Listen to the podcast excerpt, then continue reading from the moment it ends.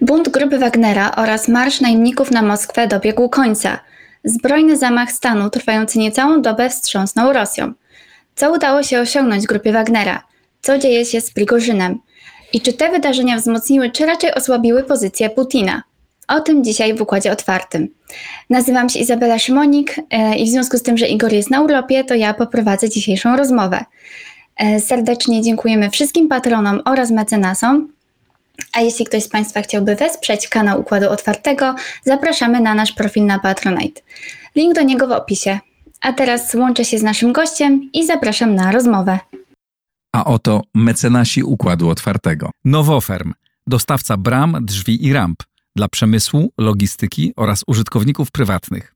E-Kwadrat V to polska spółka zajmująca się sprzedażą energii elektrycznej pochodzącej wyłącznie z odnawialnych źródeł. Firma DevTalent, budująca zespoły programistyczne dla klientów z branży finansowej i cyberbezpieczeństwa. OnGeo.pl, geoportal dostarczający raport o terenie z diagnozą dowolnej działki dla właścicieli, sprzedających lub kupujących. XTB, polska platforma inwestycyjna oferująca dostęp do instrumentów finansowych, bieżących analiz rynkowych oraz setek godzin darmowych materiałów edukacyjnych. E, Agnieszka Legucka, Polski Instytut Spraw Międzynarodowych. Dzień dobry. Dzień dobry Pani, dzień dobry Państwu. E, Bardzo mi miło, że to akurat z Panią mogę poprowadzić swoją pierwszą rozmowę. E, Na początek chciałam zacząć od tego, aby Pani podsumowała już na chłodno e, te wydarzenia, które miały miejsce w Rosji, bazując już na tych aktualnych i na potwierdzonych informacjach. A więc dlaczego Prigorzyn zdecydował się na taki ruch, e, jakie podjęto działania wobec niego i jak ten Marsz Sprawiedliwości grupy Wagnera się zakończył? No tak, weekend zaczął się dramatycznie wręcz yy, i był pełen zwrotów akcji. Mm, Dlatego, że Jewgeni Prigorzyn już od jakiegoś czasu miał bardzo napięte relacje z, szczegól, z przedstawicielami rosyjskiej armii, w szczególności z Siergiejem Szojgu, czyli ministrem obrony narodowej oraz e, głównodowodzącym operacją, tak zwaną specjalną operacją wojskową, e, Walerijem Gerasimowem. E, te napięcia już narastały znacznie wcześniej, można było sięgnąć jeszcze do ich napięć w Syrii, ale takim bezpośrednim zapalnikiem e, tego buntu e, było, była w sumie decyzja e, władz rosyjskich, żeby podporządkować sobie żołnierzy, tutaj też cudzysłów, bo formacja grupy Wagnera zasadniczo właśnie była jakby poza prawem Federacji Rosyjskiej i z racji tych tarć i napięć między armią a grupą Wagnera e, postanowiła e, władze rosyjskie, a w szczególności Władimir Putin skłonił się do tego, żeby jednak mm, postawić na regularną armię, a w szczególności właśnie na ministra Szojgu. E, I grupa Wagnera miała przejść od 1 lipca pod kontrolę właśnie Ministerstwa Obrony Narodowej. Początkowo Jewgeni Prigorzyn nie zdecydował albo mówił o tym, że nie podpisze kontraktu, potem po podpisał, zrobił show wokół tego, oczywiście jak to, jak to Jewgeni Prigorzyn, więc wydawało się, że przegrał bitwę z, e, z ministrem obrony narodowej, ale ta śruba się jeszcze bardziej przykręcała, aż do piątku, kiedy wydał takie mm, też kolejny filmik, na którym po raz któryś oskarżył ministra obrony narodowej o, o, właściwie można powiedzieć o zdradę. Powiedział, powiedział że on oszuku, oszukał e, przedstawiciele armii, oszukali mi pre, e, prezydenta o powodach wojny, bo tę wojnę właściwie nie trzeba było wywoływać, bo mm, ani Ukraina, ani Zachód nie e, drażniły Rosji, to nie był już powód właściwie tego konfliktu zbrojnego. Rosja nie była zagrożona. No i wieczorem a Jewgeni Prigorzyn oskarżył ponownie siły zbrojne Federacji Rosyjskiej o to, że ostrzelały pozycje Wagnerowców właśnie na tych terenach okupowanych i to było rzekomo pretekstem do tego, żeby przekroczyć granicę ukraińsko-rosyjską i pójść na Moskwę. Początkowo to nie był plan, żeby pójść na Moskwę, ale zajął e, Rostów nad Donem, to jest milionowe miasto e, w Federacji Rosyjskiej e, i zażądał głowy ministra obrony narodowej. Chciał rozprawić się z właśnie przedstawicielami armii. No i potem już e, bieg wydarzeń zaczyna przyspieszać, dlatego że do negocjacji z mm, Prigorzynem wychodzi wiceminister obrony narodowej i oni rozmawiają ze sobą rankiem e, w sobotę e, już w zajętych przez Prigorzyna mm, jednostkach czy też miejscach e, administracji lokalnej i wojskowej i tej administracji, e, część administracji lokalnej, takiej cywilnej e, zajęła grupa Wagnera. Więc to było znamienne, że żaden opór, żaden wystrzał nie był potrzebny do tego, żeby zająć właśnie tak duże miasto przyfrontowe E, z Ukrainą, co bardzo ważne miasto, taki węzeł logistyczny dla ważny z punktu widzenia prowadzenia tej specjalnej operacji wojskowej przez Rosję. No i te negocjacje się nie udają um, i właściwie można powiedzieć, że wtedy Prigorzyn decyduje się na ten marsz e, sprawiedliwości, jak to on określa, właściwie bez planu politycznego, bo mm, w moim przekonaniu on wtedy chciał e, te, zająć Rostów i uważał, że na tym jego pomysł e, był dość logiczny i chciał zastosować um, albo przynajmniej sprawdzić, na ile część armii e, rosyjskiej przejdzie na jego stronę i będzie efekt takiej kuli śnieżnej, e, wokół której e, będą się kolejne jednostki wojskowe przyłączać do buntu. No i na ile też elita polityczna na Kremlu zacznie się łamać.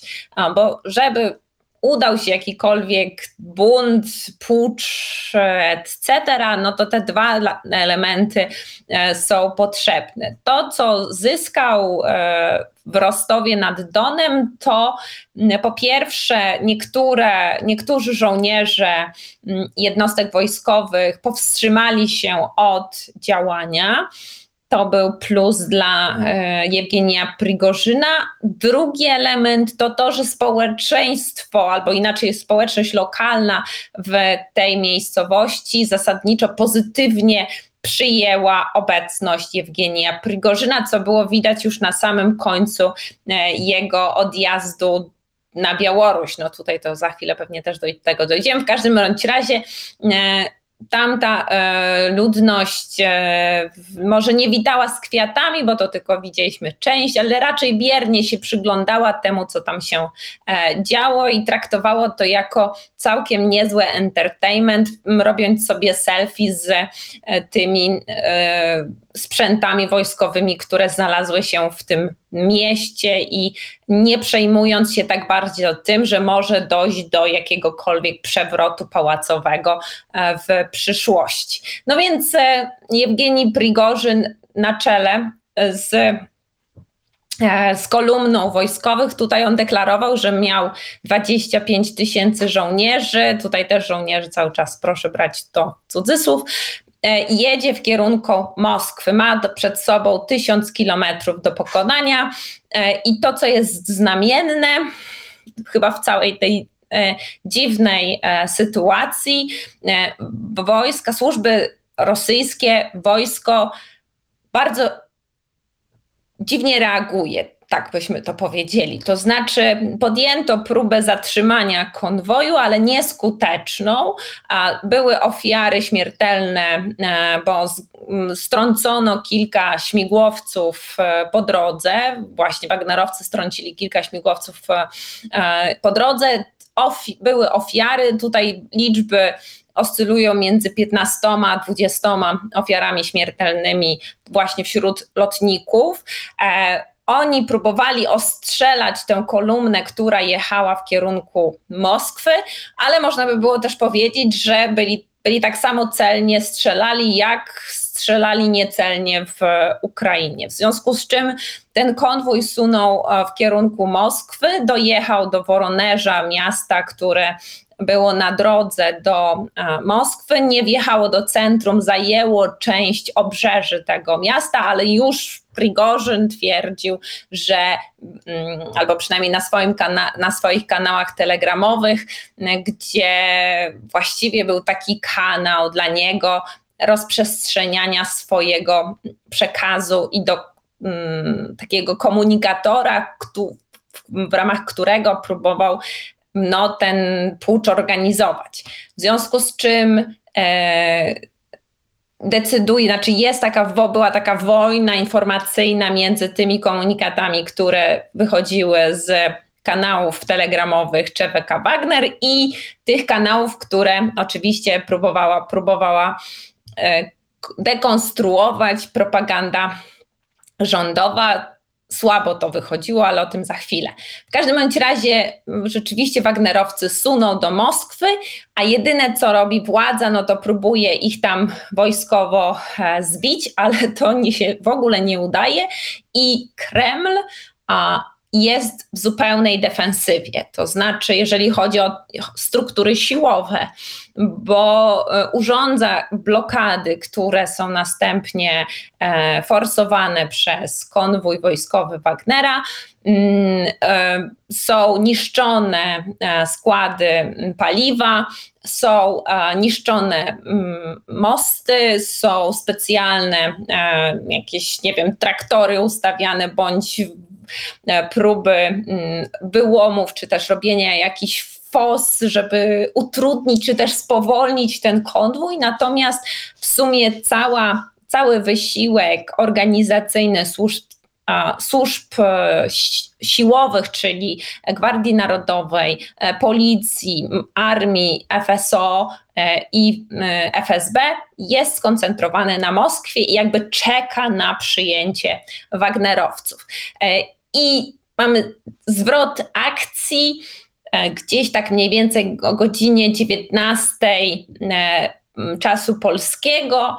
E, Wagner ogłasza, kierownik Wagnera, czy kierujący Wagnerem, grupą Wagnera, czyli Jewgenij Prygorzyn, ogłasza nagle, że wstrzymuje marsz, żeby nie przelawać krwi Rosjan, wstrzymuje Marsz Sprawiedliwości. Mm, i wraca z powrotem do e, siedzib dyslokacji.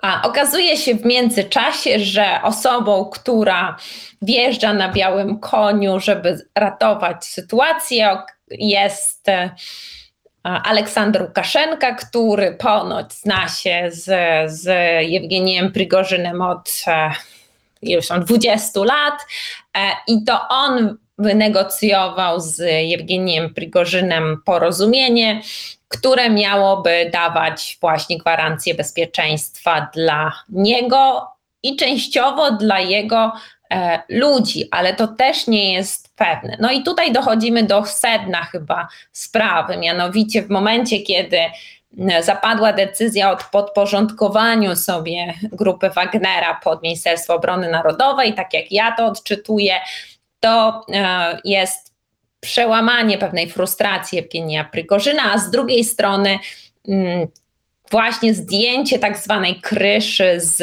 czyli opieki Władimira Putina. I to odczytał Jewgeni Prigorzyn jednoznacznie, że skoro zdejmuje się z niego tak zwaną kryszę opiekę, to tak naprawdę jest wyrok śmierci dla niego za to wszystko, co on mówił i to za to wszystko, co robił w stosunku do e, Szojgu i armii rosyjskiej. Ten wyrok, wyrok śmierci nie chciał, e, żeby się na nim dokonał, więc zagrał wabank.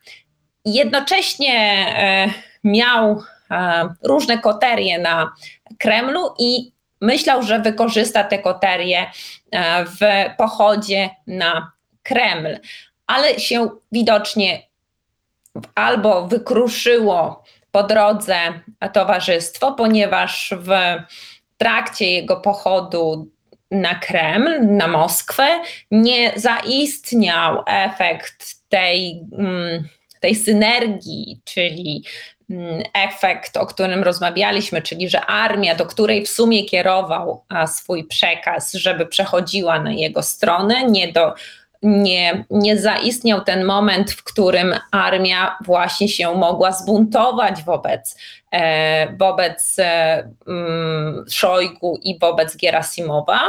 E, stąd też uznał, że e, musi pójść na te ustępstwa, które mu oferuje Aleksander Łukaszenka jaki, jako pośrednik. E, a jakie to są warunki? Na ten moment e, z, e, z, znoszono, zniesiono w sobotę, bo to też musimy mówić o konkretnym dniu. W sobotę zniesiono mu ten um, śledztwo względem niego, prokuratury generalnej i też e, zapewniono mu gwarancję bezpieczeństwa, może wyje, mógł wyjechać na e, Białoruś, a ci Wagnerowcy, którzy byli z nim, e, mogli wrócić do swoich obozów i część z nich, tych, którzy chcieliby, mogli podpisać porozumienie z Ministerstwem Obrony Narodowej, te kontrakty. No ale teraz mamy do czynienia z jakby z tym drugim komunikatem, bo rangę całemu przedsięwzięciu dał też Władimir Putin, który rankiem, hmm, kiedy to się wszystko działo, wystąpił przed telewizorami e, do narodu e, i ogłosił, że to jest, e, że, że właśnie Prigorzyn jest zdrajcą jest zdrajcą i że mamy do czynienia, czyli Rosjanie mają do czynienia z bardzo poważną sytuacją, którą porównał do 1917 roku, do okresu smuty, że trzeba się jednoczyć przeciwko perspektywie rewolucji, wydarzeń e, z, związanych z dużym chaosem. A tego Rosjanie bardzo nie chcą, bardzo się boją. I to jest bardzo istotne, dlatego że o ile mieszkańcy Rostowa nad Donem, którzy są bardzo zmęczeni wojną, chcieliby za pomocą Jewgenia Prigorzyna albo zakończyć wojnę w kontekście, nie wiem, porozumień wojskowych albo przyspieszenia wojny. W każdym bądź razie są naprawdę e, nie są tak przychylni prezydentowi Putinowi, czy wychodziło w różnych badaniach opinii publicznej. O tyle już w centralnej Rosji, a w szczególności e, w Moskwie, to mieszkańcy Moskwy tak bardzo nie odczuwają efektów e, wojny, więc Prigorzyn też wiedział, że Moskwa jest o wiele trudniejszym miejscem do przeprowadzenia e, z takimi siłami, jakimi on dysponował, e, ataku, czy przejęcia, czy w ogóle wjechania do, e, do stolicy. Z drugiej strony prezydent też, prezydent Rosji mm, też był w bardzo trudnej sytuacji z punktu widzenia wizerunku państwa, wizerunku systemu, mm, bo nie był pewny, czy niektóre jednostki nie będą chciały przechodzić e, w konfrontacji na e, stronę mm, Prigorzyna i też nie chciał, żeby e, sceny z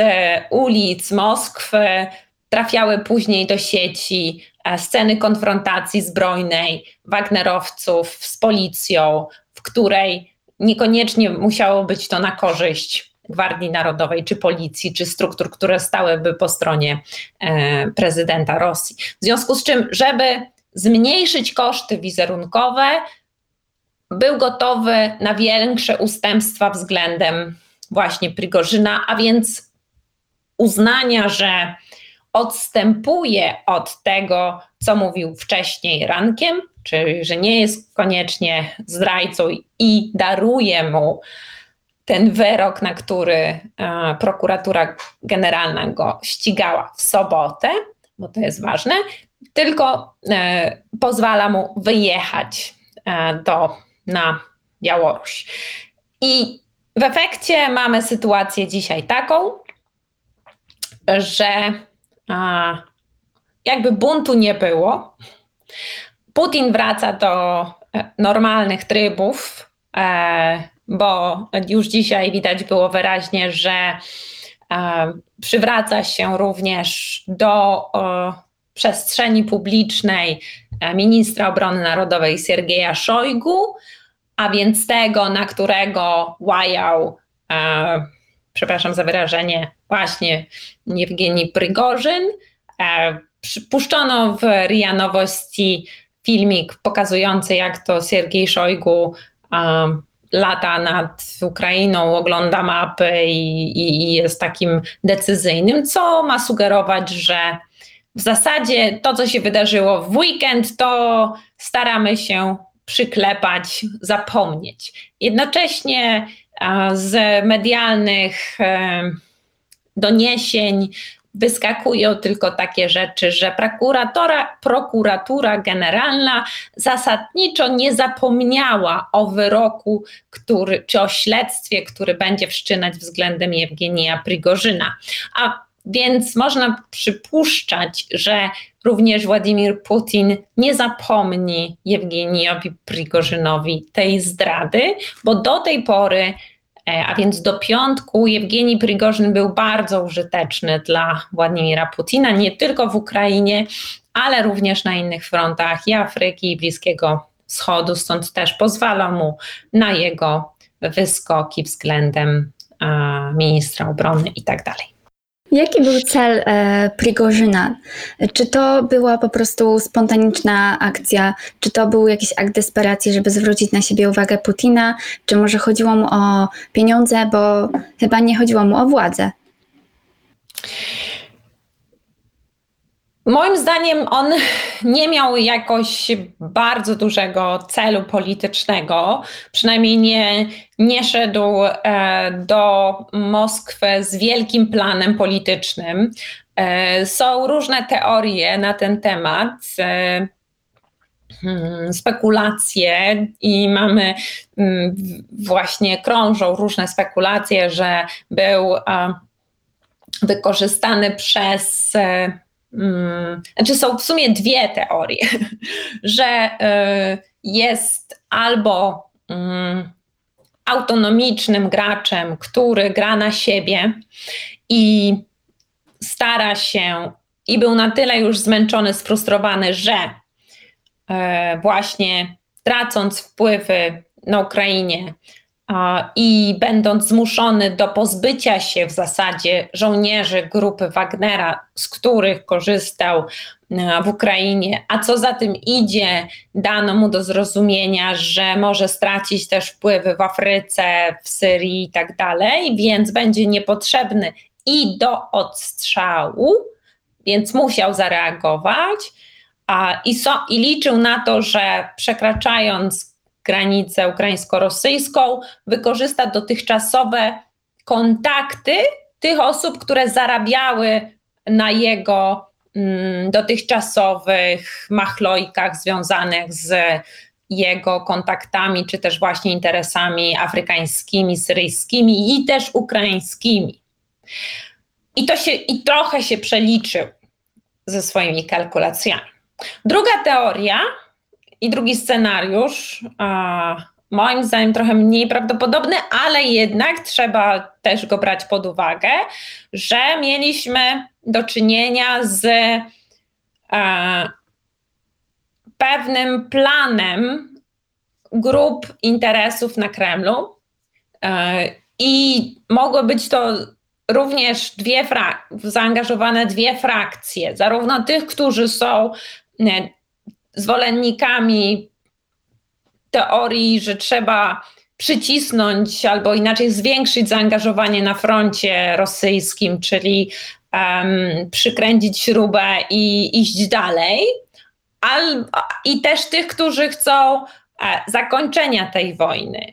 Obie frakcje mogą mieć taktyczny sojusz z Prigorzynem, mogły mieć taktyczny sojusz z Prigorzynem, taki, który by mógł wystawić do mm, wiatru albo wystawić Władimira Putina na, e, na światło dzienne jako słabego, niezdolnego do zarządzania kryzysowego państwem przywódcę.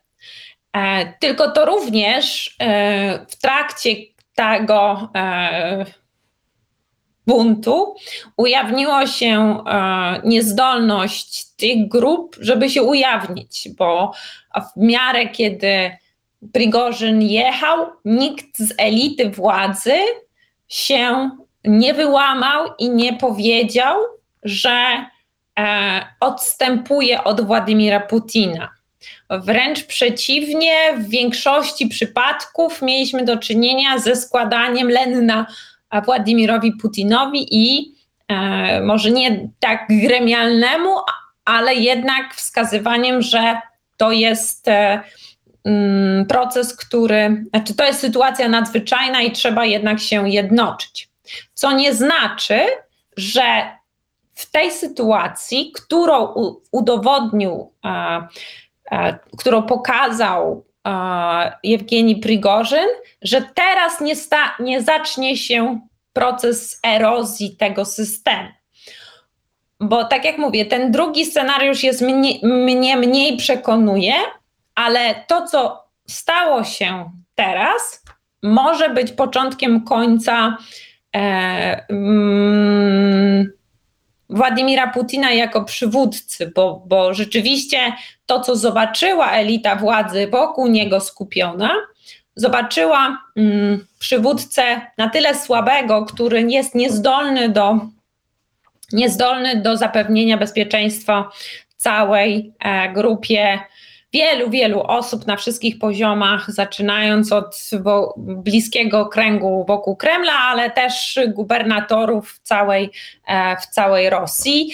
E, I system, który jest systemem personalnym, wiszącym na Władimirze Putinie, to jest, e, który nie daje gwarancji przetrwania, zapewnienia majątków, rozwoju i tak w tej sytuacji właśnie buntu daje pożywkę do tego, żeby takich buntów było więcej. No bo w systemach demokratycznych ta rotacja władzy jest e, wpisana w jakieś ramy, a tutaj Prigorzyn pokazał, dał bardzo negatywny przykład, że wystarczy, żeby jakaś grupa uzbrojona mogła zażądać swoich praw w taki, a nie inny sposób, a prezydent właściwie E, ulega e, części postulatów osoby, która żąda e, tego, po co przyszła.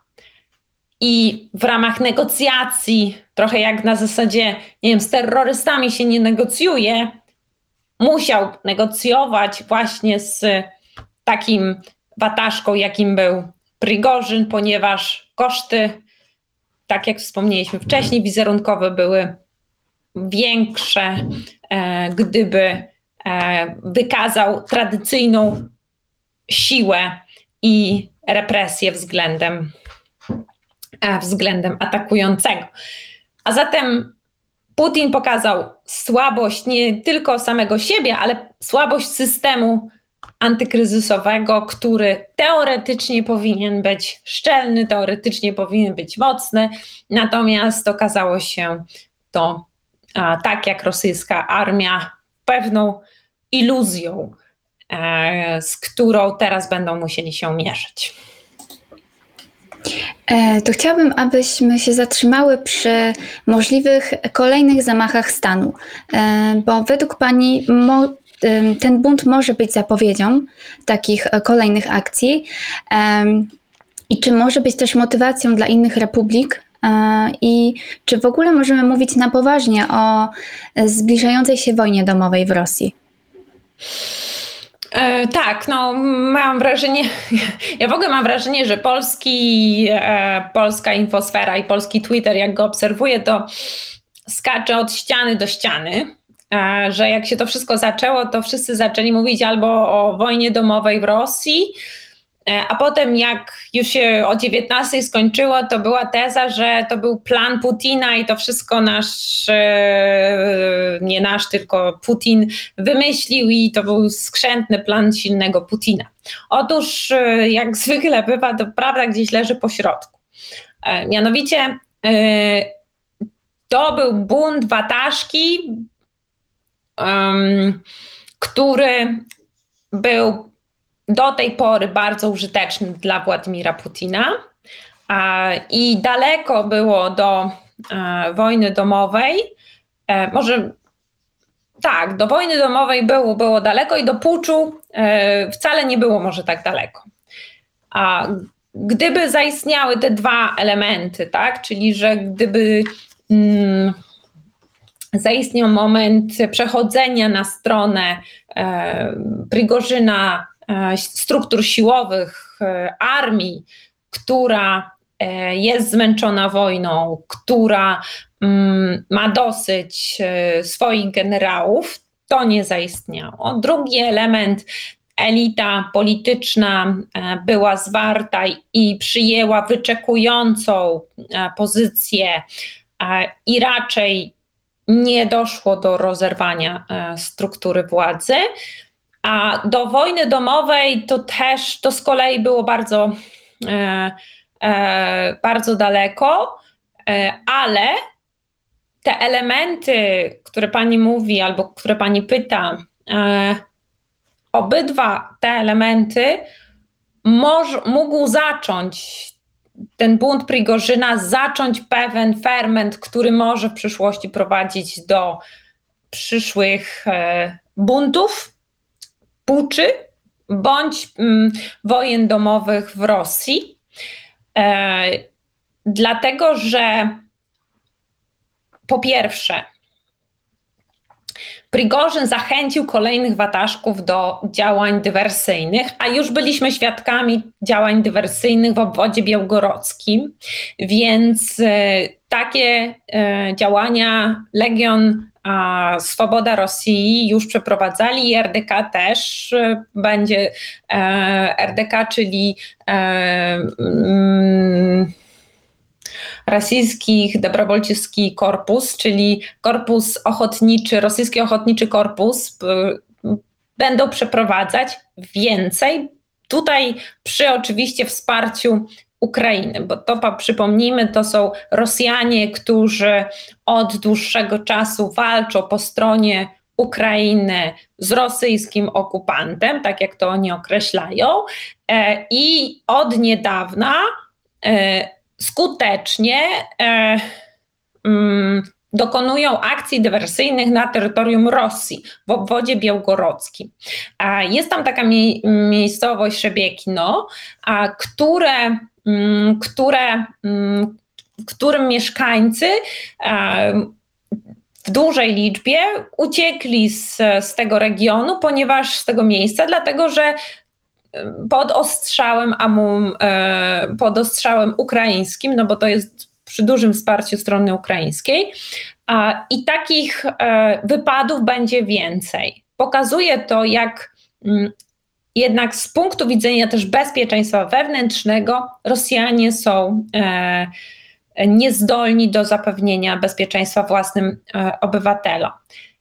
Ale to jeszcze nie powoduje rozkładu całego państwa i całego systemu państwowego.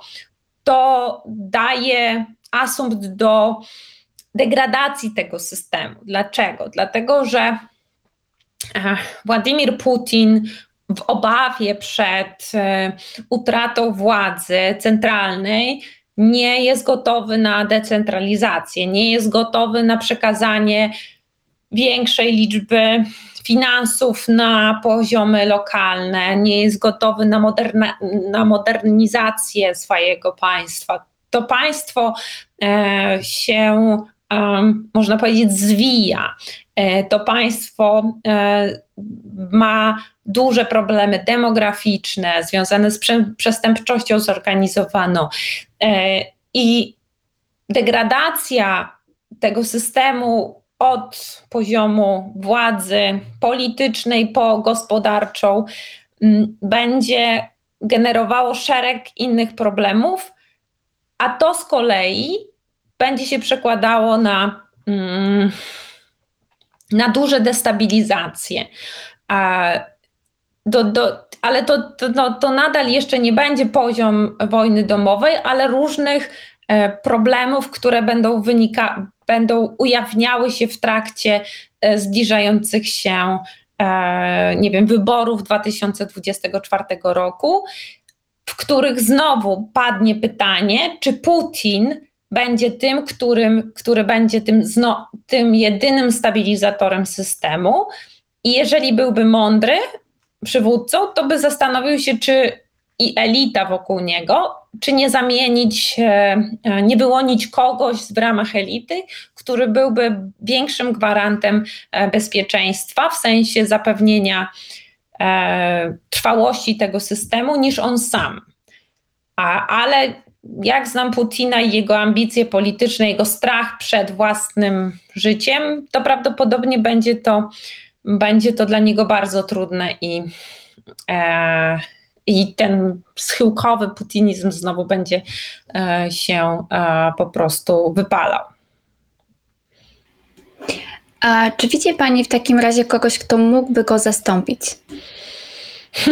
Ja mam swojego kandydata, którego od czasu do czasu a, od czasu do czasu podaję.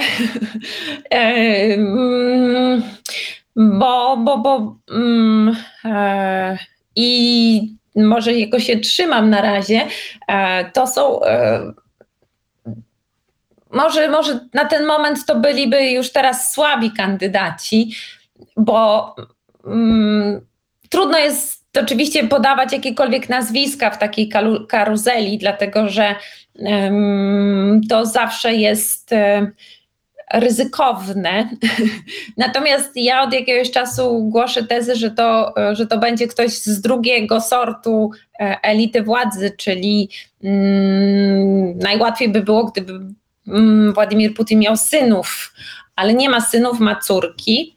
E, natomiast mm, jego bardzo bliski współpracownik e, Patruszew ma synów i tutaj oni są obydwoje wychowankami, e, którzy mogliby być takimi. Hmm, Patruszew młodszy jest ministrem rolnictwa, wcześniej kierował bankiem a więc ma pewne predyspozycje menedżerskie e, i korupcyjne, a wiadomo, że Patruszew starszy jako bardzo bliski współpracownik hmm, Władimira Putina jest zaufanym człowiekiem jego, a drugi młodszy Patruszew e, bardzo też eksplorował um, um, i zajmował się tym e,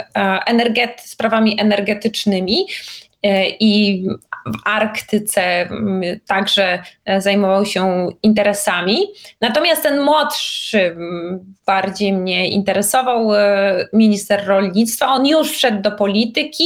Może nie ma takiej dużej charyzmy, ale wśród tej karuzeli ja, go, ja ich tak e, jakoś wystawiam, aczkolwiek e, e, tak jak mówię, dziś, na dzień dzisiejszy jest bardzo trudno podać, podać nazwiska tych, którzy mogliby zastąpić Władimira Putina w tej karuzeli politycznej, która się może zacząć tych, którzy, tego, który mógłby zabezpieczyć interesy różnych, różnych koterii politycznych, biznesowych wokół Władimira Putina. E, dobrze, to w takim razie wróćmy może na Białoruś. E, I co w, e, co w, w czasie tych wydarzeń działo się na Białorusi i co, tak do, co dokładnie zrobił Łukaszenka, że udało mu się wynegocjować porozumienie?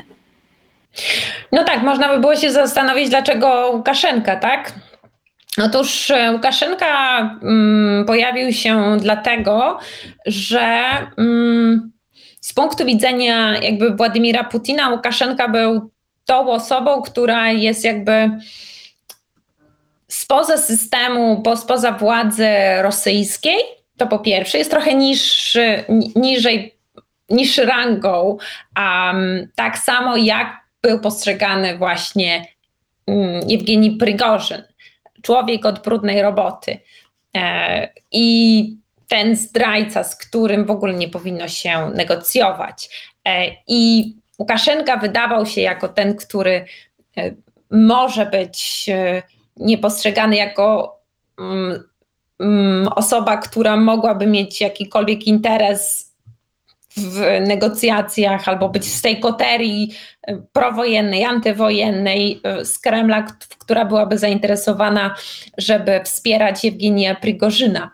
A, a zatem jako pośrednik w negocjacjach wydał się, wydawał się korzystny dla Władimira Putina, a jednocześnie ten trochę gorszy sort y, polityka. E, I w sumie na Białorusi e, pytanie jest innego można e, rodzaju, nie co się działo, bo w sumie Jewgeni Prygo, tam Wagnerowców do tej pory tak wielu nie było, ale pytanie pojawia się trochę przyszłościowe.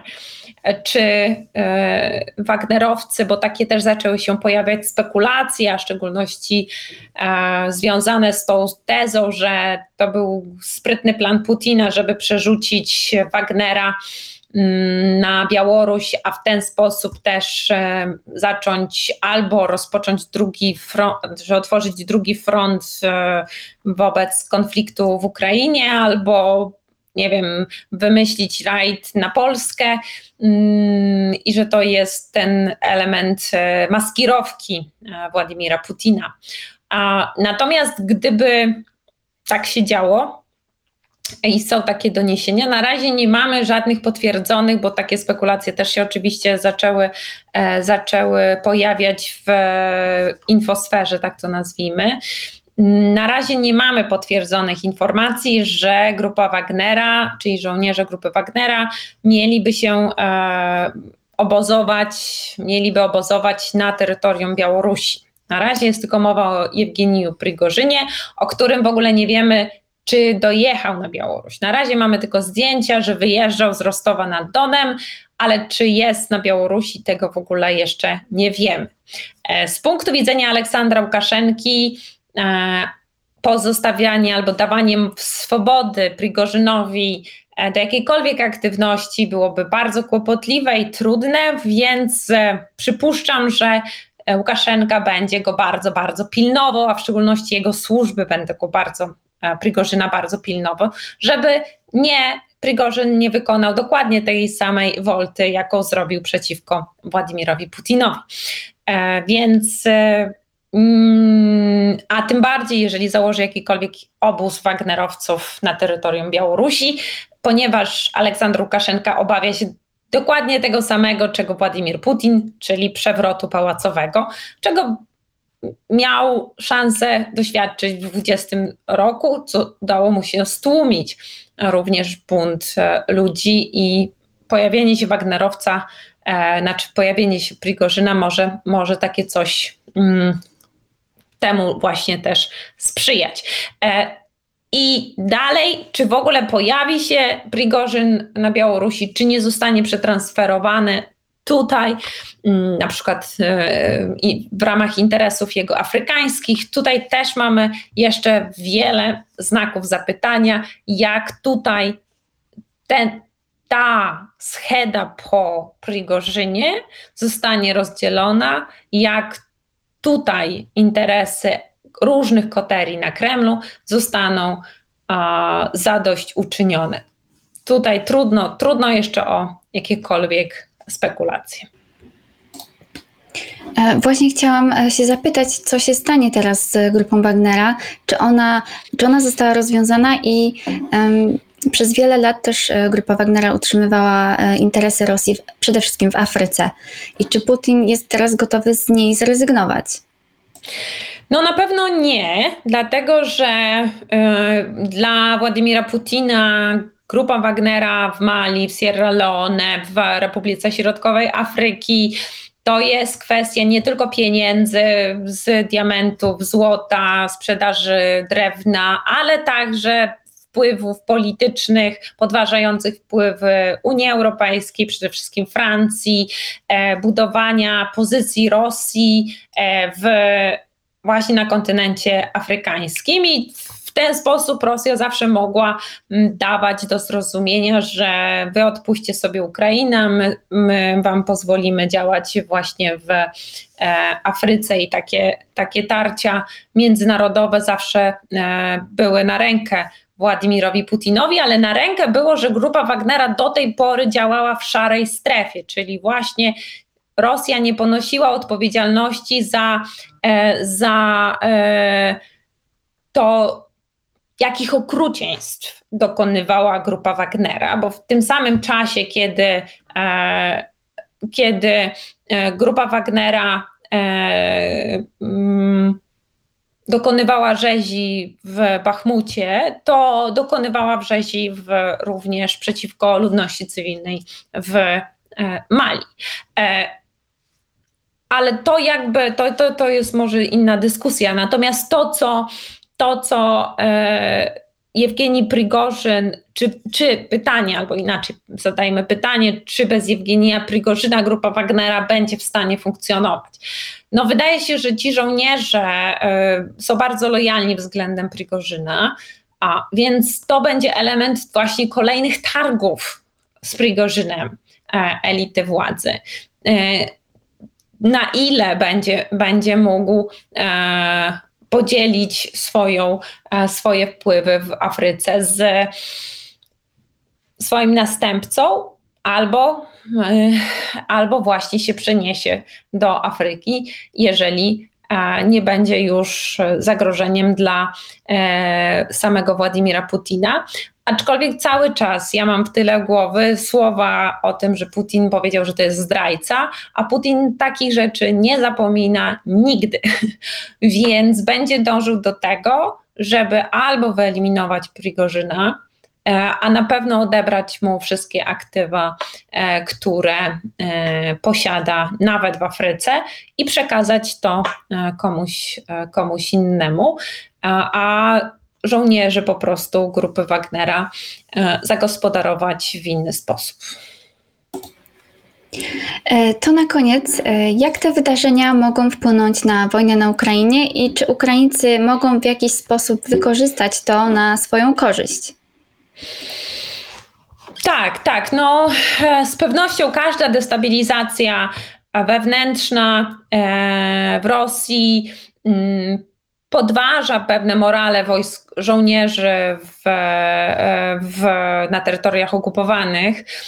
Tego jeszcze nie widać tak bardzo w, na froncie. Ten jeden dzień nie miał takiego bardzo dużego e, wpływu na e, ukraińską kontrofensywę, mm, ale moim zdaniem długoterminowo będzie miał, e, że coś takiego się wydarzyło i też miało, dało taki, dało, dało takiego, można powiedzieć, powera Ukraińcom do tego, żeby właśnie albo destabilizować Federację Rosyjską w dalszym ciągu, te tereny przygraniczne, a, i że y, trochę car jest nagi, jeżeli chodzi o wiele aspektów bezpieczeństwa wewnętrznego Federacji Rosyjskiej, że można to robić, te działania dywersyjne w dalszym ciągu. A, I że też y, Putin, który jest postawiony pod ścianą za pomocą y, instrumentów siłowych, jest gotowy do ustępstw. To jest drugi wniosek. No i czyli jeżeli idąc tym tropem, jeżeli zostanie zagrożony, zagrożony e, Krym, e, to także będzie w stanie e, pójść na ustępstwa, niekoniecznie będzie um, a, um, i że będzie mógł negocjować, a nie koniecznie będzie chciał używać siły. I trzeci element, um, Rosjanie wychodzi na to, że, że nie działają na pół gwizdka, bo jest taka teza, przez wielu stawiana, że Rosjanie zaangażowali większość sił militarnych, e, że, nie, że właśnie nie zaangażowali większości swoich sił militarnych w Ukrainie i że gdyby tylko chcieli, to by wygrali tę wojnę, ponieważ. Mm, bo, ponieważ jakby idą nie, niepełną parą w, w swojej ofensywie w Ukrainie, że e, że takie tezy się właśnie pojawiają. Okazuje się, że w momencie, kiedy jedzie konwój e, Prigorzyna, to tych wojskowych w samej Rosji nie ma aż tak wielu, żeby zebrać i przeciwdziałać e, siłom paramilitarnym w Rosji, bo ci wojskowi e, i te jednostki są w dużej mierze zaangażowane właśnie w Ukrainie. Więc wiele takich aspektów, e, które są związane z frontem ukraińskim są, ale jeszcze ich nie widać w tej krótkoterminowej e, perspektywie, ale będzie je widać w, w szerszej, jakby dłuższej, dłuższym e, wymiarze.